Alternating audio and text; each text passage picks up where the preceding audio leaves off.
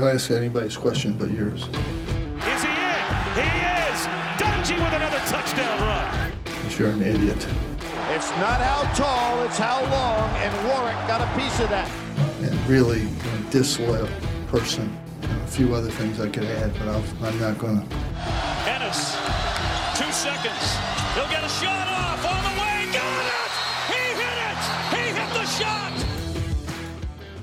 Boy, it would have been nice to have that one over the weekend. Syracuse falls to Florida State 80 to 77. We're here for you on Locked On Syracuse. Tyler Rocky and Tim Leonard. Tim, oh, that was that was tough because Yep. it felt like the Orange was there, a chance to pick off a top 10 win on the road, and it- they crumbled down the stretch like they have often these last couple of games. And I mean, with Florida State, we kind of said it beforehand. It felt do or die in this It game, and a lot of these games are, are feeling do or die. We're gonna tell you later on why it's not the end of the world, but the sky is certainly falling out in Central New York. And I mean, there's just so much to take away from this game. Well, let's start. You want to start with the good? Let's start with the good. Sure, Because why I think not? I think there's a lot more good than bad in this game. Eh, Like losses are losses, and and no one's here for moral victories. But I think there was a lot more good than bad to take away because this team over the last couple of games, when the the deck's been stacked against them, they they've competed. They've competed the full 40 minutes, and nobody has embodied that better, especially against Florida State, than Elijah Hughes. Down the stretch, the plays that he made, his ability to get to the basket after having that injury scare earlier on in the game. Now, I didn't see the the actual play that happened on. I, I had it on radio for the first like five or so minutes of the game. So he I- I basically didn't just see- slipped. It, it was scary. Yeah. I thought once it happened, I mean, he looked in a lot of pain. He walked towards the tunnel, stopped at the tunnel, and that that showed you his guts basically because we didn't even think he was going to play. I mean, you didn't know, I guess I should say. And then after that, I thought, yeah, this could be sort of the the nail in the coffin in terms of his playing time in this game. But he fought back. Yeah, it was it was super gutty what he did out there. He ends up going out there, absolutely balling out. Has the best stat line of any Orange player with his 25 points, and I mean he just was all over the place. Two assists, two steals, four rebounds, shot 50% from the field. But I remember thinking earlier on in this game, and I'm seeing everything that's happening with him shot selection wise. So I was fully prepared to enter this podcast saying, listen, Elijah gave forth a valiant effort, but he clearly wasn't healthy. And he Yeah. shot from the perimeter, and, and that showed that he truly wasn't healthy. Then, in, in about the final, what, eight to nine minutes of regulation, you see him attack the basket a ton and just floods the paint area of the shot chart after that. To me, that shows someone who just found this second win, found this. I don't know if it was the adrenaline really kicking in or what, but that's what really gave him an opportunity eh, to pull Syracuse back in this game. Because remember, they go on that run. There's a. It felt like a really quiet 15. It was a quiet. run. It was a prolonged run. It felt Right. like. Yep. and, and Florida State goes cold. They can't find anything going for them. I mean, we'll get to Devin Vassell later on because that was just a weird situation in and of itself. Mm-hmm. But to see Elijah Hughes go out and dominate down the stretch, I mean, that performance really showed why he's an all ACC first team guy. Yeah, and I've been kind of on Hughes. I mean, on this podcast, I said I don't know if we've quite seen it completely down the stretch, and I'll say, with the exception of that one play where he did miss, I think it was about a minute 30 left. He missed one driving to the basket. It was a good look that you'd probably want back, and then he had kind of a frustration foul right after that. that Right, yeah. Put Florida State, it shifted the momentum to them in the driver's seat. He was great down the stretch, and especially considering that we went into this game not knowing if he was going to play, not knowing what the status was with his injury. He was clearly playing through some pain, did not play last game because of the injury, and all things considered, he was tremendous to put up 25 points. It actually was kind of weird. It was kind of this weird feeling in my head watching him where I was like, this does sort of validify that or confirm that this is probably his last year at Syracuse. I mean, watching him, he felt like an NBA player in that game, maybe more so than he has throughout the season, even at times. And he's been great all season. And look, you could say Syracuse fell short, and you can always look at a couple plays down the stretch that didn't go his way, but it's not his fault. I've been asking him for him to make that Tyus Battle type shot. And it's kind of ironic that that three at the end, which it looks so it looks good. so good. When it left It his looks hands, so good. and it's obviously a very unlikely shot to make, but that's the very similar, eerily similar to the shot that Tyus Battle did make when it was the double overtime loss when he forced Right. overtime last time that they were in Tallahassee. But look, Tallahassee is a tough place to play, 61 to 64. FSU has won at home. ESPN shoved that stat down our throats and Yeah, to go from yeah, the to- to go from down at half, down at the 10 minute mark, completely dead. I think I even texted you like this game is over. And then all of a sudden they're in control with 4 minutes left and I really thought they were going to do it, which makes it makes it sting a lot because as you said that was kind of a do or die game. Right. And if there's one takeaway that you could draw from a game like this, it's the fact that, okay, like, you've shown that you can hang with Florida State. And let's see what happens on a neutral floor if you do play them again, because it's very feasible that these two teams could meet up in Greensboro in March. So that's something to, to certainly be on the lookout for moving forward. Now, listen, the the story I guess the subplot to to the Elijah Hughes show was Buddy Boeheim. Yeah. A uh, uh, just a zero, and I don't think any of us saw that coming. And, and it, it's weird too because now that's back to back games he struggled in, and and we don't see these type of Buddy Boeheim performances ever really. I mean, think I, I think back to the beginning of his career where he got benched for a couple games, and I thought, okay, maybe Buddy Boeheim, th- this isn't like the game's just too much for him right now. He cannot play at the ACC level, and he's obviously changed that narrative, a complete 180 from from that uh, at the beginning of his career, and now he, he's looking like an All ACC player. And then he goes out and, and gives you this. Uh, To say that you go on the road and hang with a top 10 Florida State team while Buddy Boeheim gives you zero, I mean, to me that was just that was unbelievable. I mean, it got to the point where Jim had no choice but to bench him. Right. It was it was really crazy to witness. And this is a guy who coming into the NC State game had scored 20 plus in 5 of his last 7 games. He was playing the best basketball of his career and these past two games it's just been shattered confidence. I mean, after NC State, once Hughes was out and they could put a lot of resources on him, a good perimeter defending team, Devon Daniels, Markell Johnson were on him. They matched up well against him. They shut him down. You thought that he would bounce back in this game, and I was waiting for it to almost be like the Virginia game where he just sort of kept shooting, and then the shooter shoot narrative became yeah, you and I were end. talking too, where we kind of wanted Buddy to take the last shot. Yeah, I mean, it's weird because you still have trust in him, even though it was the right call, obviously, for Jim to bench him at that time because he just had nothing on offense. And you look back at the last two games now, they've gotten three pointers from two players in back to back games. It was Gerard and a couple from Boeheim against NC State and very inefficient against NC State. This game, it's Gerard and Hughes. When Hughes does return, Buddy does not do anything from beyond the arc. And they were more efficient in this game, but this is back to back games where it's two guys shooting beyond the arc going against a whole team of three point shooters that are shooting very well over top of the zone. Florida State goes 11 for 25 from three, 44%. And again, Syracuse's strength has kind of been flipped on its head because when you go back to the t- start of the season, it looked like three point shooting was a strength. It was a strength, even in non conference when they were struggling. Now, they just can't seem to get everyone clicking at the same time.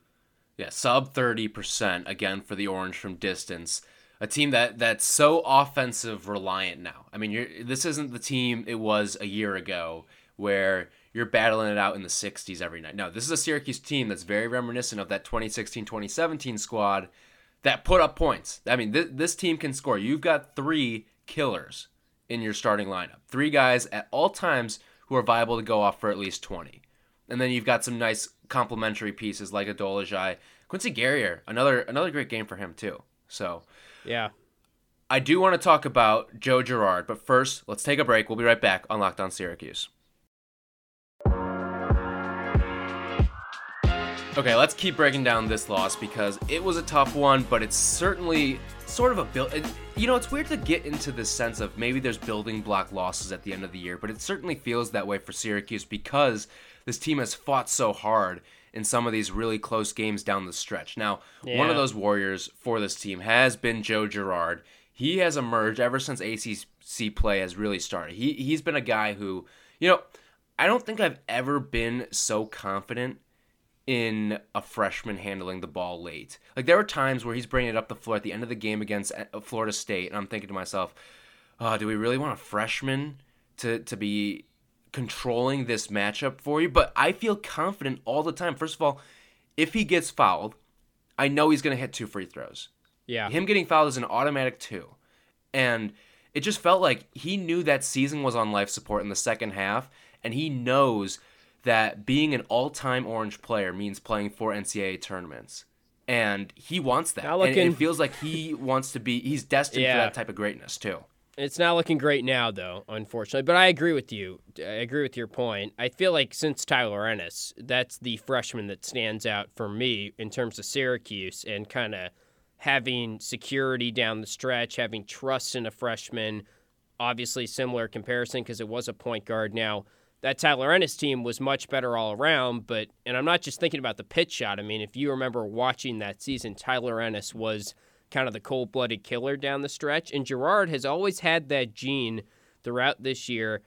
And these past two games, he's been tremendous. He's really stepped it up when, to your point, they've absolutely needed him. I mean, he's doing everything he can, not even turning it over that much, just two turnovers in the last two games. And he goes for 30 points against NC State and 22 points in this one. He finally makes some threes in this game, and he does shoot a lot of bad shots. I mean, yeah. if it was someone else, you'd be upset about it. And when he's off, sometimes it's like, okay, Joe, like let's let's calm down a little bit. Let's know your right. place. Let's let's not. I was talking about that to... with Goody. It's the yeah the early shot clock ones that exactly. really frustrate you.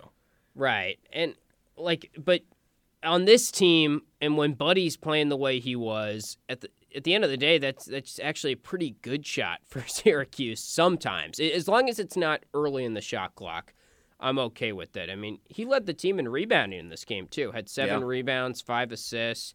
One thing that was kind of weird, and I do give Joe a lot of credit, but is when you look at the big men for Syracuse, Sidibe goes three for three, Dolezaj goes four for five, and Guerrier goes four for five. So it's like they're just not really shooting enough because they only missed two field goals combined from those three big men. And this was probably one of the better games in terms of big men production offensively, paired with staying out of foul trouble because that has been such a problem all throughout the season. Yeah, no one fouled out in this game. Sidibe, once again, we got the Sidibe special.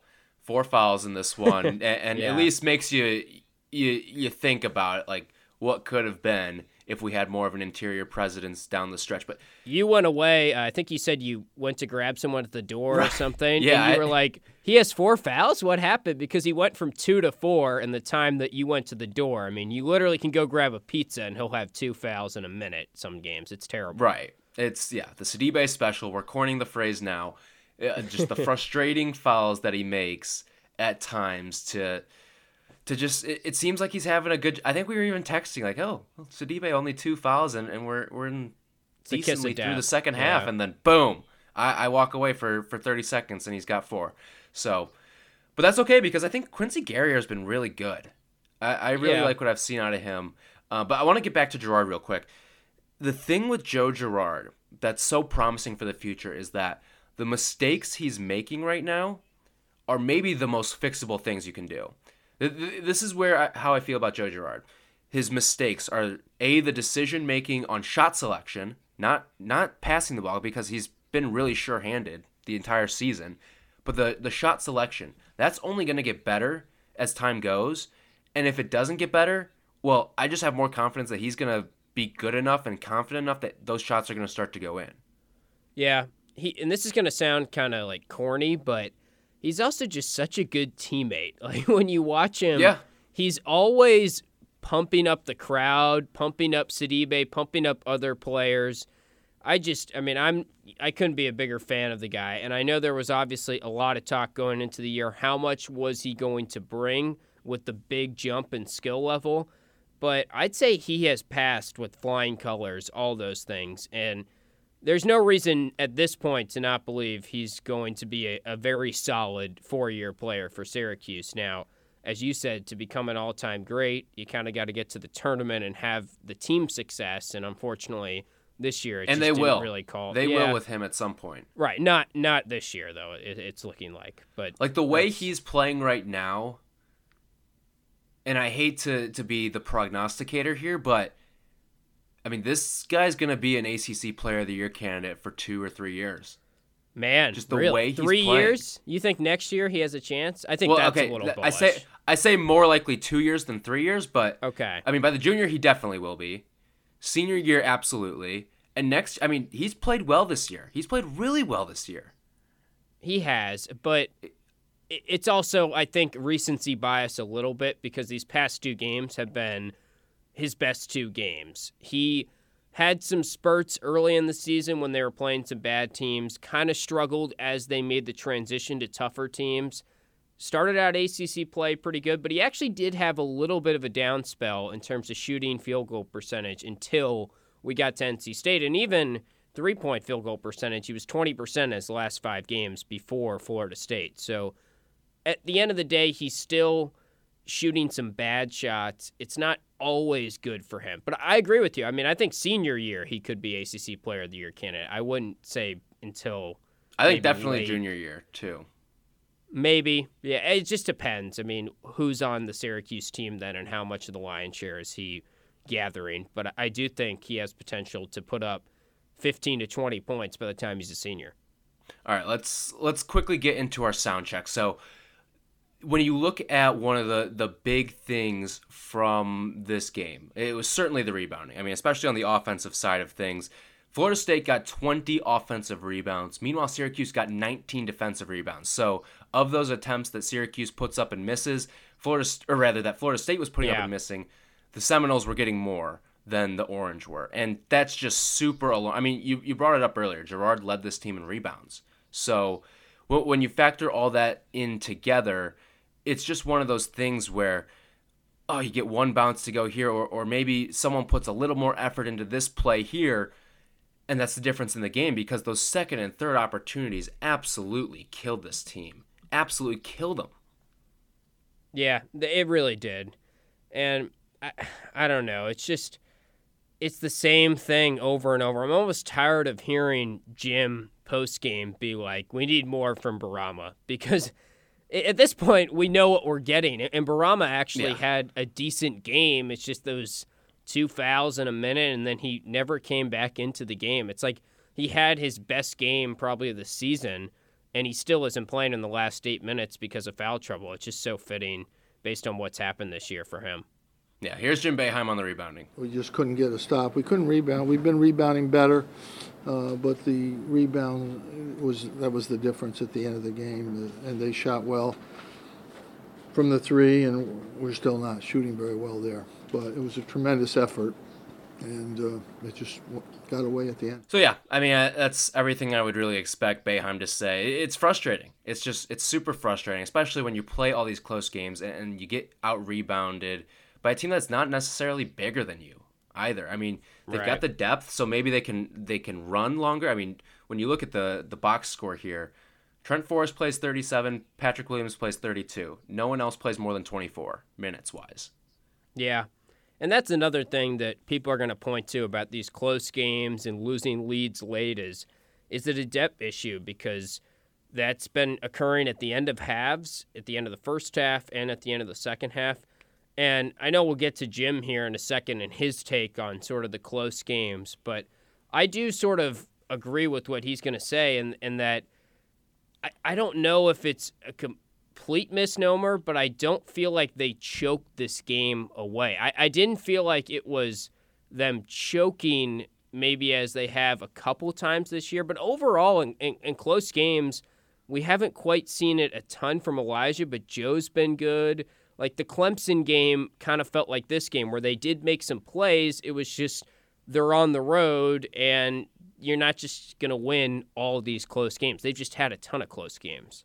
Right. I, th- I think there's a difference between choking and crumbling, if that makes Yes. sense. I know that Yeah. it seems like it's different. Like crumbling, it seems like it's it's nothing you can do. You're kind of helpless, and that's kind of the the feeling you got with Syracuse in this game. Like NC State, they had the the and one on the three that puts them right back in the game after Syracuse starts to get a little separation away, and then choking on the other hand is you giving the game away and and turning the ball over and stuff like that. Like this team went back and forth, back and forth, back and forth. You cannot call that. they just that didn't choking. get stops. They, that's Right. what happened in this game. They did turn it over a little bit against NC State, but I'll give them a little bit of a pass because we saw how valuable Hughes' playmaking is down the stretch. When he was actually in the game against Florida State, he was doing a lot of it.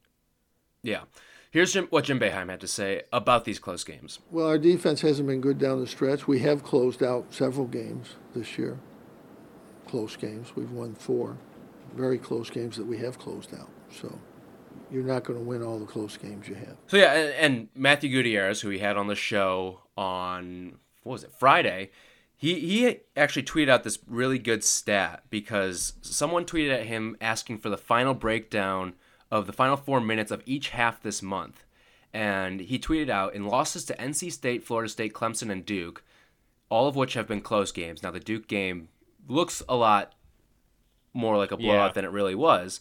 But Syracuse has been outscored 100 to 64 in the final four minutes of each half of eight of those games. That's fatigue. Syracuse has no bench and its starters look gassed at the end of first halves in games. Lost four of last five, and that's that's a good point. I mean, there is no depth on this team, and It's crazy we're saying that's that not going to change. Once again, we went into the year thinking that they had 12 guys, or eh, not 12, but maybe 10 with a Braswell, a Carey, a Washington who hasn't played much lately. Maybe you got more from Edwards, and here we are again. It's it's same old Syracuse basketball, and the roller coaster continues for them with no depth and losing games late, unfortunately, lately. Yep. Fooled again. All right, we'll, we'll get to what all of this means for the NCAA tournament and what the season in general is going to mean when we look at the grand scheme of things with the way everything plays out down the stretch. We'll be right back on Locked on Syracuse. So that loss in a game where it really felt like do or die for the season that Syracuse was playing for on Saturday. They end up losing to Florida State in what would have been a, a really big win. But instead, the Orange now heads into Louisville with yet another must win game if you want to save the season. I know I talked with Matthew Gutierrez, and he was saying Florida State was must win. And the NCAA tournament hopes, especially an, an at large bid, looks really tough now. Really, Really tough tough. Yeah. just because there's not enough time left to really save your season. But if there's anything that I've taken away from these last couple of games is that if this team can get hot and listen, this, the schedule is pretty favorable the rest of the way. You got a tough one against Louisville, but after that, you should be favored in almost every single game. And there's what, five more after that? Yeah, You're right now more left. chasing you're chasing Virginia for that fourth spot. You're separated by two games, but if you beat Louisville, and this is why Louisville's a huge game coming up on Wednesday, if you beat Louisville, you will own the tiebreaker over Virginia as long as Louisville finishes better than Florida State.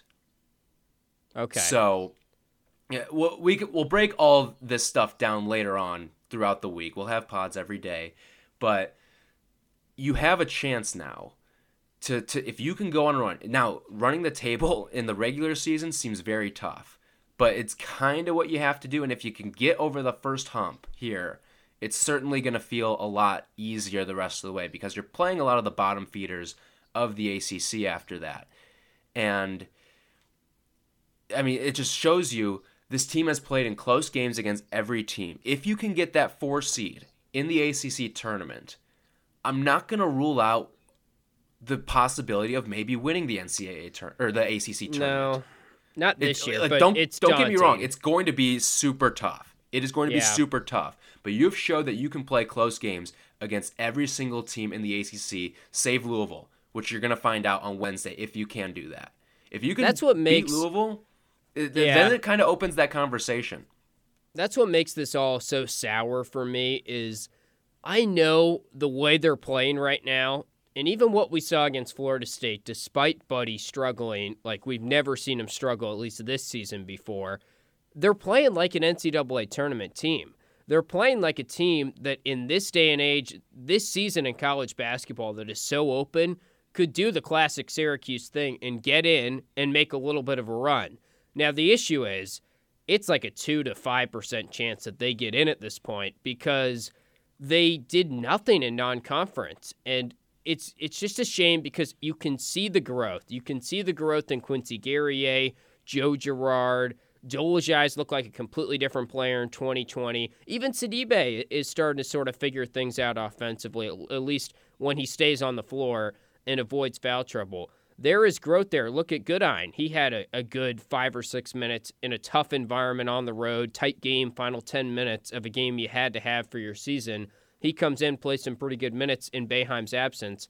But at the end of the day, like it's just too late, Ty, and and that's what makes this sting because this could have been one of those Syracuse teams that we joke about and how they get in and then make a run because of the zone and whatnot. And and at this point, to me, you have to basically win out. You have to beat Louisville because you need another quad one win. And it's a shame that Louisville just dropped its last two games and isn't going to be as high of a win as we maybe once thought it was. And also, Louisville will probably be even more hungry to get a win now and seems unlikely that they're going to lose three in a row, but that's a whole different topic. So you, you basically have to win out, and that's what makes this sting because they are playing like a top four team in the ACC, but it just doesn't really matter. Right, and it's it's so it's one of those things where if there was maybe three or four more games left in the season, or three or four more games tacked on to what's remaining in the season, then you maybe Yeah. feel a little bit better about the chances because this team is peaking at the the end of the season, and Right. they just don't have the results. I mean, this is a 14 and 11 basketball team, and I think both you and I think they are a tournament caliber team in terms of how they look right now. Like this, the team that went to Tallahassee and lost by three to Florida State is a tournament team. It's just the fact Yes. that through the first, what, 10, 15 games, they were as far from a tournament team as you could be in terms of a Power Five team. And the other thing that stings is if you had Hughes against NC State, you probably win that game.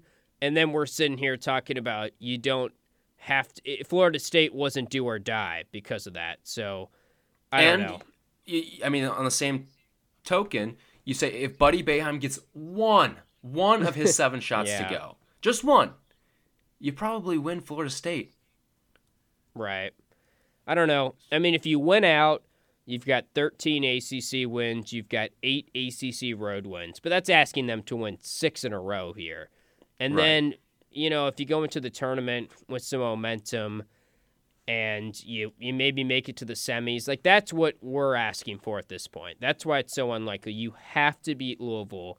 Then you basically can't lose again until maybe the ACC semis and then you're on the bubble. I mean, I'm not even talking that gets you in. That that's how dire things are at this point.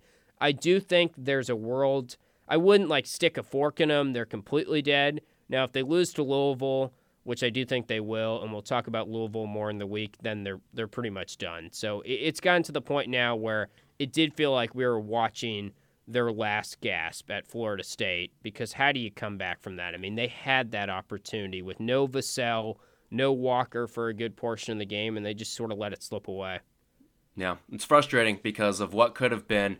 In the grand scheme of things, this is the the same exact thing that you saw in 2016, 2017, except for there, there's no top 10 wins to show for it, but this team certainly has looked like a quality team down the stretch, especially when it matters most. Unfortunately, the schedule hasn't played out favorably for them because we anointed that hell stretch for them and they have not delivered during it. All right, that's going to do it for us here today on Locked On Syracuse. Hope you all have a great rest of your Monday. Now, the rest of the week, we've got a Louisville preview on Wednesday. We'll get you everything you need to know about the Cardinals. And then on Tuesday, so tomorrow, we're going to get into anything that we missed from our, our, recap today with Florida State, and also I want to talk about this Dior Johnson article that Matthew Gutierrez wrote in The Athletic. So have a great rest of the day, and we'll be back tomorrow and talk soon.